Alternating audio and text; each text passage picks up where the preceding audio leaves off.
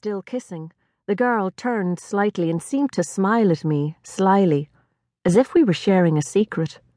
I blinked, looked away, then back again. Yes, she was, in fact, grinning at me.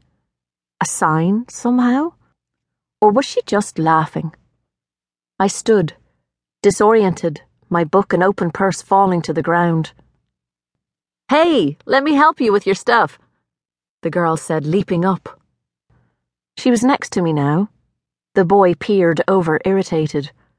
Apart, their incongruity grew.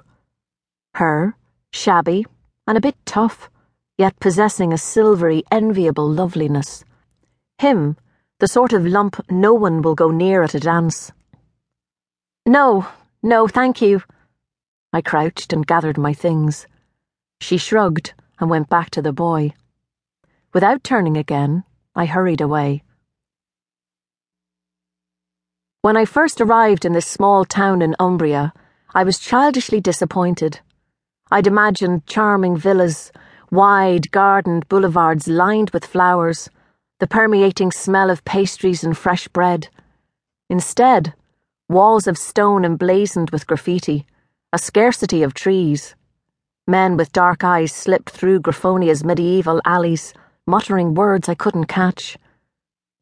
As a newcomer, I felt clumsy and mute. Having studied Italian for three years now, I was, at least according to my university instructors, almost fluent.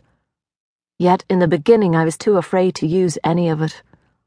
Mostly I moved about silent, flattening against walls in shops and restaurants, trying to make myself as invisible as possible.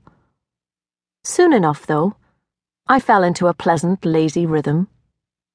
I had a glass of wine at 10 a.m. in an overpriced cafe, watching the tourist families squabble by. I ate gelato twice a day and tried on handmade shirts I could never afford.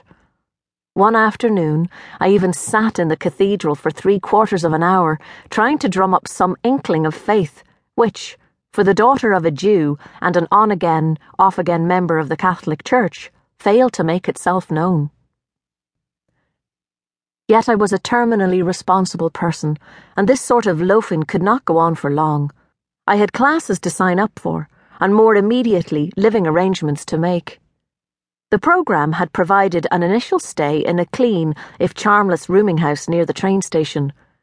But my patience with the 20 minute hike to the city centre was waning. And so, my third morning in Grifonia, I went to the bulletin board at the college and, using my new cell phone, called a few numbers pinned there on scraps of paper, hanging as precariously as the frayed threads of a tattered dress. During the course of the next day, I saw four flats. Having enjoyed a fairly large on campus apartment back in Nottingham, I wasn't prepared for what passes for sizable in Italy. I had refrained from signing up for the Interia housing out of allegiance to this idea I had of my new independence. The other girls might live in that sterile residence for foreigners, I'd boasted to Babs, my best friend back home, but I was going to live with real Italians. Now I was wishing I'd just filled out the damn form and split a flat with some nice girl from Glasgow. Two of the places required room sharing, which, after a couple of years of privacy, I just couldn't do. Another four bedroom, there was a sagging cot in the kitchen, housed five somewhat angry looking cats. One place looked promising and clean enough from the hallway, but when the door opened, I was greeted by a stout, middle aged woman who kept me prisoner for an hour and a half, instructing me, among other things, on where to buy the best sponges for scrubbing our floor.